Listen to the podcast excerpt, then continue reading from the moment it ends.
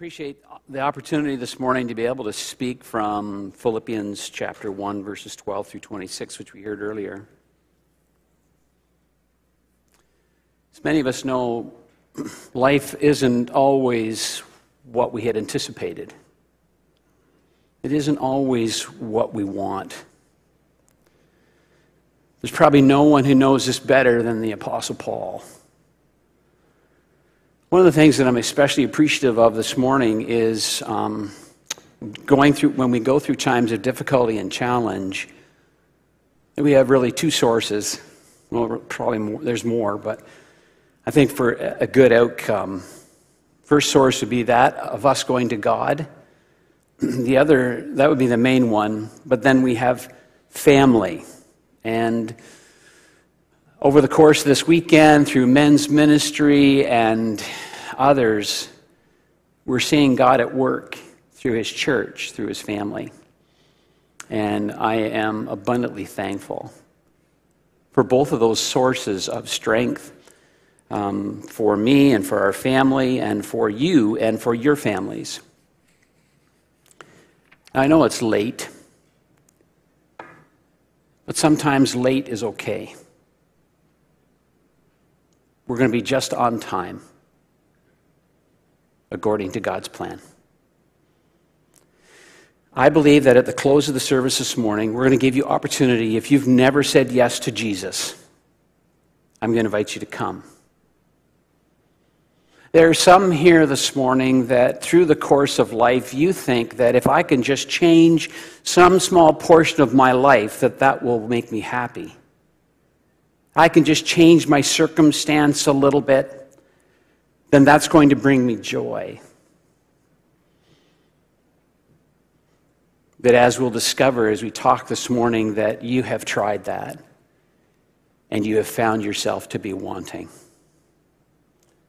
And so at the close of the service this morning, I'm going to give you opportunity to come and top up the, top up the cup that's only partially full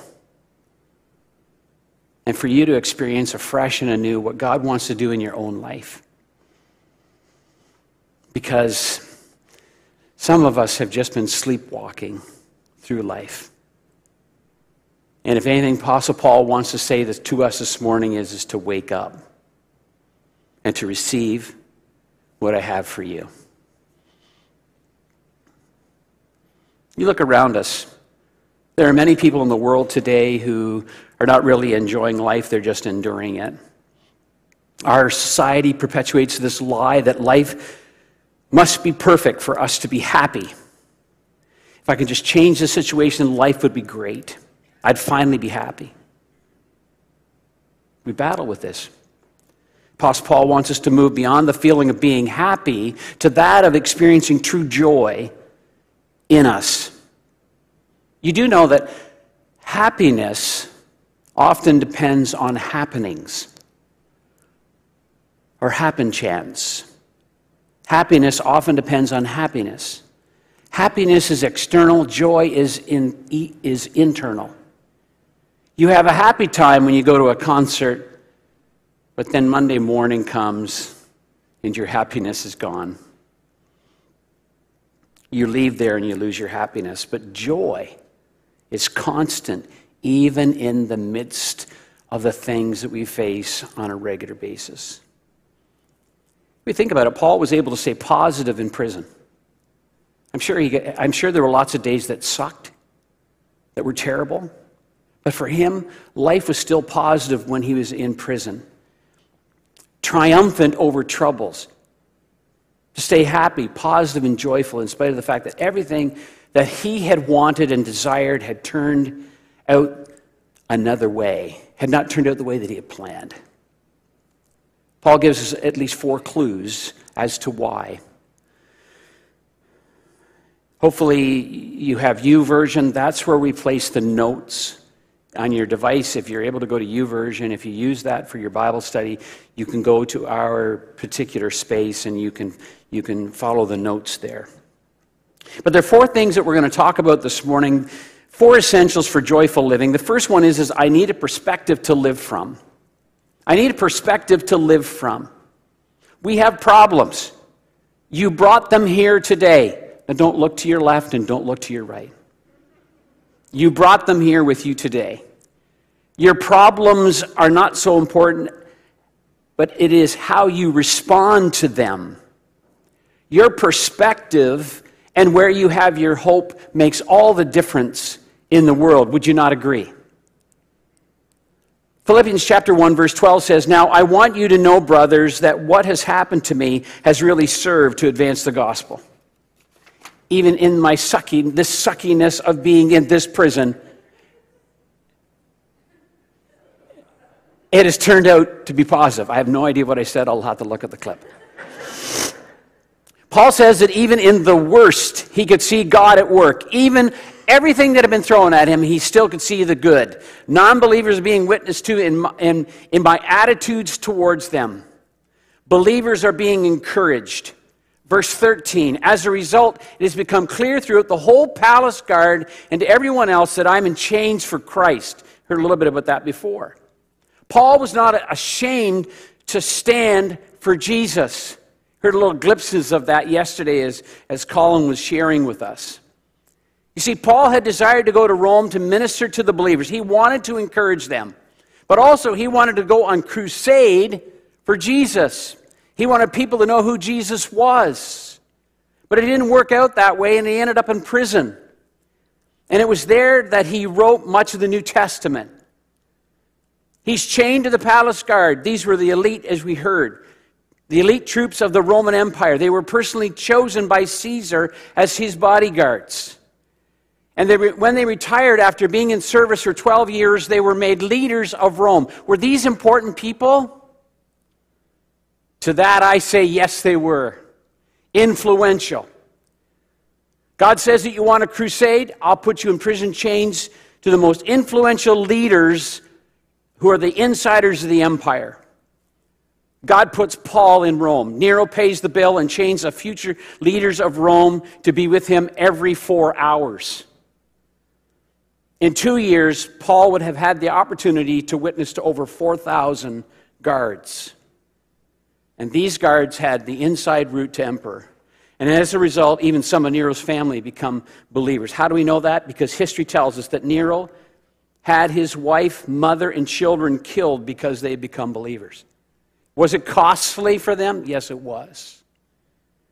It was a chain reaction from the time that Paul had opportunity to share with those guards to make the difference in Nero's home. Paul had a captive audience, you would say. Verse 14.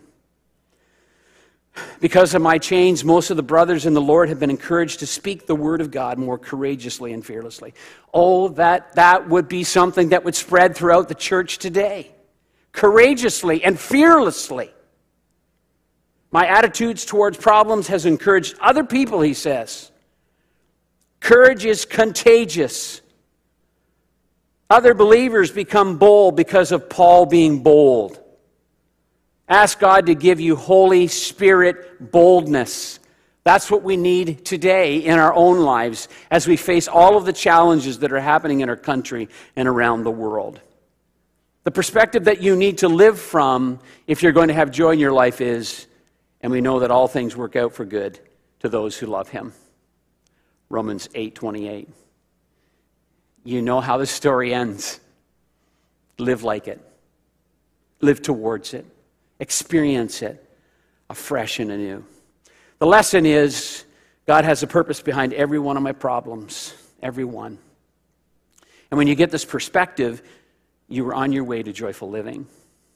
Second thing, if you're taking notes, I need a priority to live by.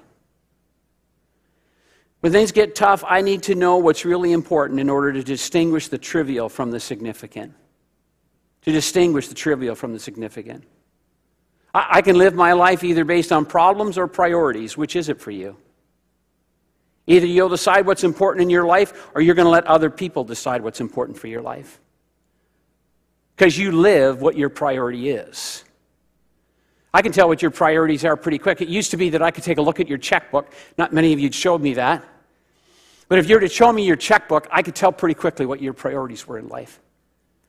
Or if I could take a look at your daytimer, nobody has those anymore, but I did when I first started ministry. If I could take a look at your calendar and see what you do daily, and you actually wrote in there what you did daily, the amount of time that you spent on Facebook, the amount of time that you, you, you, you do, the things that you do, I could tell what's a priority. If you don't choose your priorities, you're, you're going to be um, pulled out of a, one fire after another, living your life simply from problem to problem and not choosing what's important. I need a priority to live by, and so do you. Why do I say that? Well, Paul says it in verse 15 and 16. He says this about some of the people that are preaching, some of the other pastors that are in the area, some of the other ministry leaders. It is true that some preach Christ out of envy and rivalry, but others out of goodwill. The latter do so out of love, knowing that I am put here for the defense of the gospel. Paul was saying, not only am I in prison, but there's guys out there that are attacking my ministry. They're tearing it down one at a time because they're jealous and they want, there's this sense of rivals, rivalries, rivalry. Other ministries are criticizing me while I'm in prison. Verse 18, but what does it matter? The important thing is, is that in every way, whether from false motives or true, Christ is preached, and because of this, I rejoice. Let the racket continue. It doesn't really matter in the big scheme of things because I have said this is the direction that I'm going. And I will not be deterred. The cross before me, the world behind me. I've made a decision. I have surrendered my life to Christ, and nothing else will get in the road. You can chain me, you can make fun of me, but in the end of it all, I have said yes to Jesus, no matter where else life would want to take me. You've made a decision, you've made a priority, and you're going after it. Paul said he wasn't going to let anybody steal his joy, not circumstances or critics. Paul would say, You stamped out my crusade. You can stamp out my vision. You can choose not to support me. But you cannot take away the joy that's in my heart as we started this morning. The joy of the Lord is my strength. He said this about other preachers. Their motives may be wrong, their style may be wrong, but if the message is going out, so what? Paul says, What does it matter? Paul was determined not to let the small things of life steal his joy. Think about your week. Think about what's happened to you even this day. What is it that just sort of eats away and steals a little bit of this and steals a little bit of that? Time to recalibrate. Time to say yes to Jesus. Time to say yes to his priority.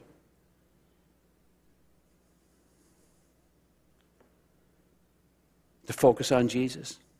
How many arguments in your marriage are over little things that really don't matter? And if after your 15 minutes of your challenging times of talking, you can't even remember what the original complaint was, is it worth losing your joy over?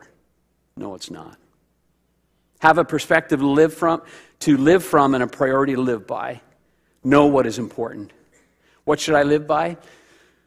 Proverbs 3, verse 6 in everything you do, put God first, and He will direct you and crown your efforts with success. This is what counts putting God first. The lesson is focus on what really counts. What really counts for me? Other believers and those who are lost, those who don't know Jesus. I don't know whether it affected you the same way that it affected me, but as I looked at that video this morning of uh, Capital City Mission.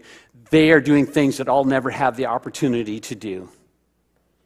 One cup of coffee at a time, one conversation at a time, lives are being changed through that mission. I hope over the course of the next four months we can raise $35,000 so that we can reach that goal and have those folks come in and we can hand them the check for $10,000 and say, Go build your kitchen. because you are making a difference for Jesus Christ. I'm excited about that possibility. We can make a difference one person at a time. Paul would say, You put me in prison, but my focus is still on what Jesus said go into the world and preach the gospel. Even though all of, me- all of the mess comes. As you could see, Julie and I were to the front this morning just praying for a mess that's in our family.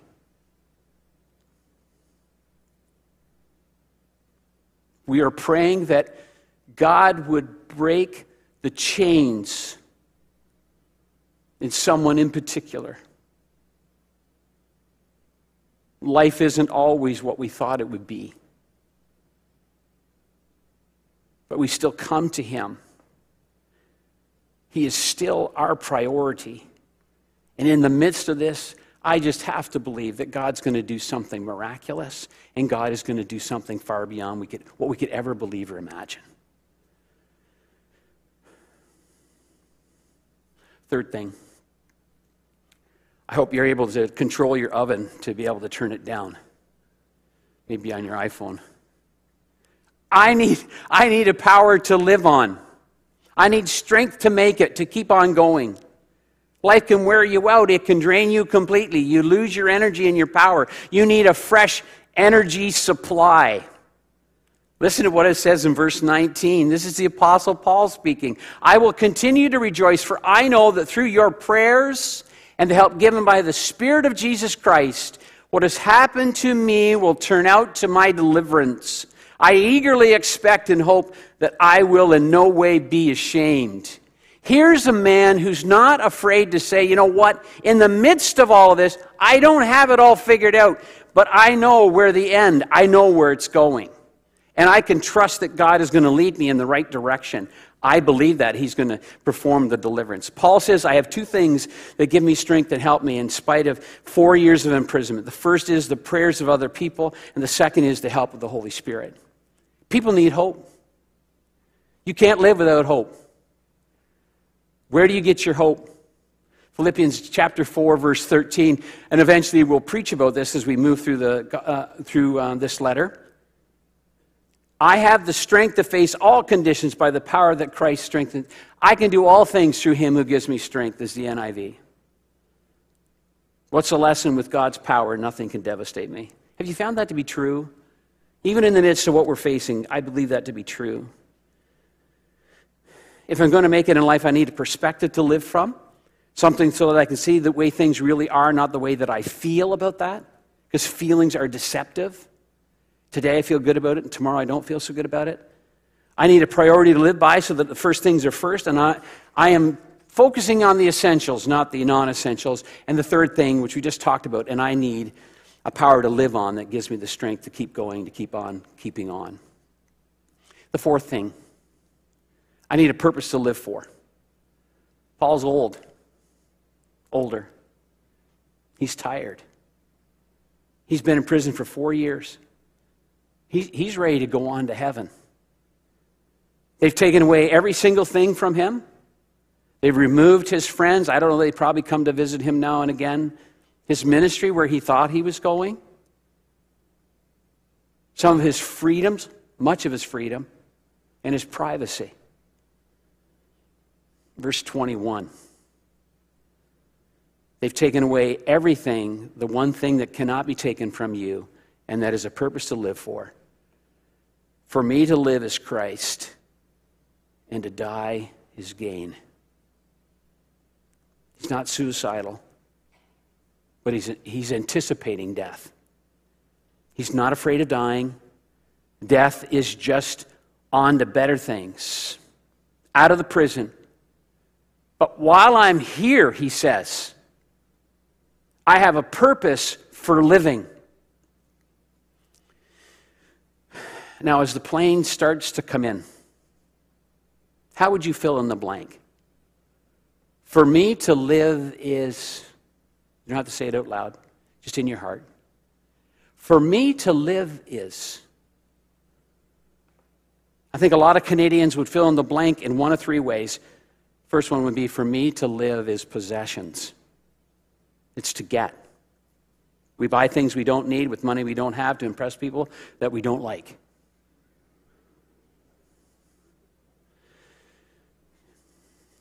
Just, just test that one some point. Just test that. Look around you sometimes. You sit in your living room or you look out the car in your driveway and just think about that for a second. That's crazy. For me to live as possessions, I think, is one way Canadians do it. Second is for me to live as pleasure. If it feels good, do it. Anything to relieve my boredom, for, even just for a little bit, for, even for just a moment. But Monday mornings comes and the pleasure doesn't last. It's either possessions or it's pleasure. The, the third one is a, is a number of things, but it is for me to live as power, possession, prestige, or popularity. We dress for success and we drive to impress. Image is king. For many teenagers, and we, some of us t- bring this into adulthood, it's popularity. They'll do anything they can to fit into the peer group, even if it means to lose or to lower their standards. You may know some people, but if you're brutally honest, you would say, you know what? I fit into that category. I do this so that it raises who I am. I dress like that so that it raises who I am. You can be the most, pers- most popular person on your campus, and you can come back two years later and no one remembers you. The problem with possessions, pleasure, and power is that they don't last, not a lifetime, much less eternity. There isn't ultimate fulfillment. If it were true, then the people who had the most pleasure would be the happiest. And we know that's not true. The people who could afford to have the most experiences would be the most joyful. And that isn't true. Paul looked at things in the light of eternity. He said in Philippians chapter 3, verses 14, 13 and 14, chapter 3, verses 13 and 14, forgetting what is behind and straining toward is ahead, I press on toward the goal to win the prize for which God has called me heavenward in Christ Jesus. Can I suggest to you that the best use of your life is to invest it in something that's going to outlast you? It's great to be a Christian, but I'm not a Christian because I'm afraid I'm going to die tonight, tonight but because I live tomorrow. And I want God to work through me, and I need Jesus Christ and the power of the Holy Spirit to live in me so that I can be an influence in the world today. Why is it that God leaves you on earth after you become a Christian? Why doesn't He just beam me up, Scotty? Get me out of this mess. Why didn't He just allow you to leave us here? Why does He leave us here? It's for the benefit of other people. To tell those who don't know the Lord the good news and to encourage one another. The secret of all this is the secret of joy is Jesus first, others second, and yourself third. I'm convinced that there's so much unhappiness in our culture because we have this total preoccupation with ourselves. What's best for me? What will make me happy? When you learn to have a greater purpose in your life than, than just yourself, you'll begin to have the joy of the Lord in your heart in order to be able to hand it, handle it. When you base your life on the kinds of values that are going to last, then problems just aren't as significant. God has a purpose that is bigger than my problems. So let's review. Do you have God's perspective on your problem? Are you looking at the problem from God's viewpoint or just your viewpoint? God has a purpose behind every problem. Second thing, you need a priority to live by. Have you settled the issue of what is really important in your life? And what should be first. Have you settled that?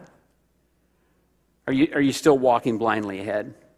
There are many people that are mixed up with their priorities. They don't know whether they're coming or going. They go from one problem to the next. They go from one mess into the next mess because they've never settled that. Third thing is you need, a, you need power to live on. Or have you been trying to live life in your own power and your own strength? God says that you're carrying a burden that was never intended for you to carry. Some people, looks like they have the weight of the world on their shoulders. It's because they do. They haven't, they haven't said, they haven't begun to give this over to God to help, ask Him to help. Give it to Him. And then you'd be able to say, like Paul, I can do all things through Christ who strengthens me. Fourth thing is you, you need a purpose to live for.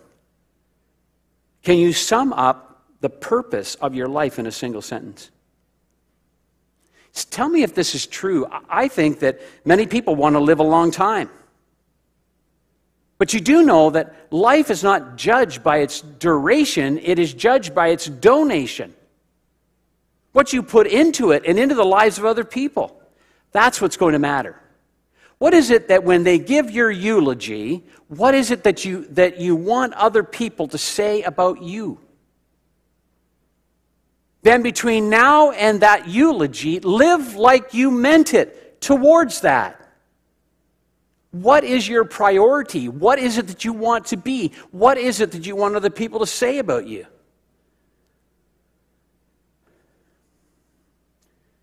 I think you would agree with this that many people are giving first class allegiance to second class causes because you've never really settled it in your mind what's important and you haven't prioritized your life in that direction. And you wonder why the happy quotient or the joy quotient is not very high because you've been relying on one circumstance, external, to bring you joy.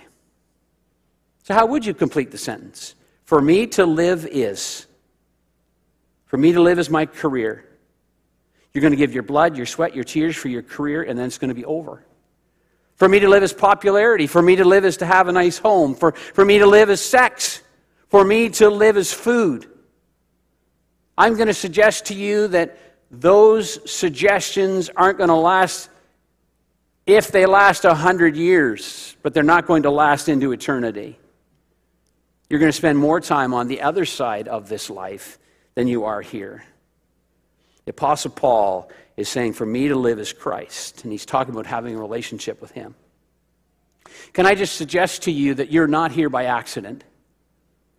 When you discover that purpose and get right in the center of it, it fits. Paul did not say, For me to live is religion, or for me to live is to show up on Sunday morning and put my offering in the offering plate, or to hit the donate button. For me, it isn't just about ministry. For me to live is ministry. No, he said the only thing worth living for is a relationship with the one who made me.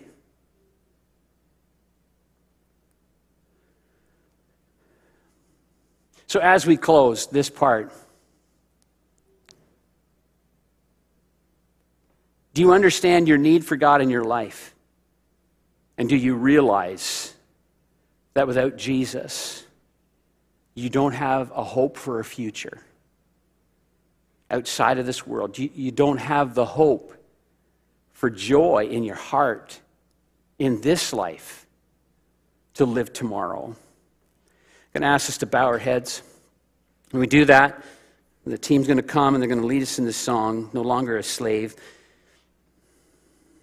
And we are going to invite those of you who've never said yes to Jesus, and I, I want to pray a prayer for you this morning. That you'll sense your need. That you'll know that God created you and that sin entered the world through Adam and Eve. And as sin has come in, it has, it has created this fallen state for creation. And that's why Jesus came. And that's why God's Son Jesus came and died on the cross so that he could pay the price for your sin and my sin, so that he could set us free, so that our chains could be cut. And that we need to surrender in order for us to have salvation. We must believe in Jesus and surrender our entire life to Him. And some of us this morning have never done that, and today's the day. Some of you uh, have been living a life that has not had purpose, and it's just been one thing into another. And as I said earlier, you've been sleepwalking, and God wants you to be awake and alert to what it is that He wants to do in your life. And as we close, as we sing this song, a few minutes long, I just invite you to come and just, just to stand up here. And and I'll have a closing prayer for you. Because God wants to do amazing things in your life, but you have to be willing to allow it to happen. Let's stand together. And if God is calling, don't wait another moment, but you come and we'll, I'll pray for you.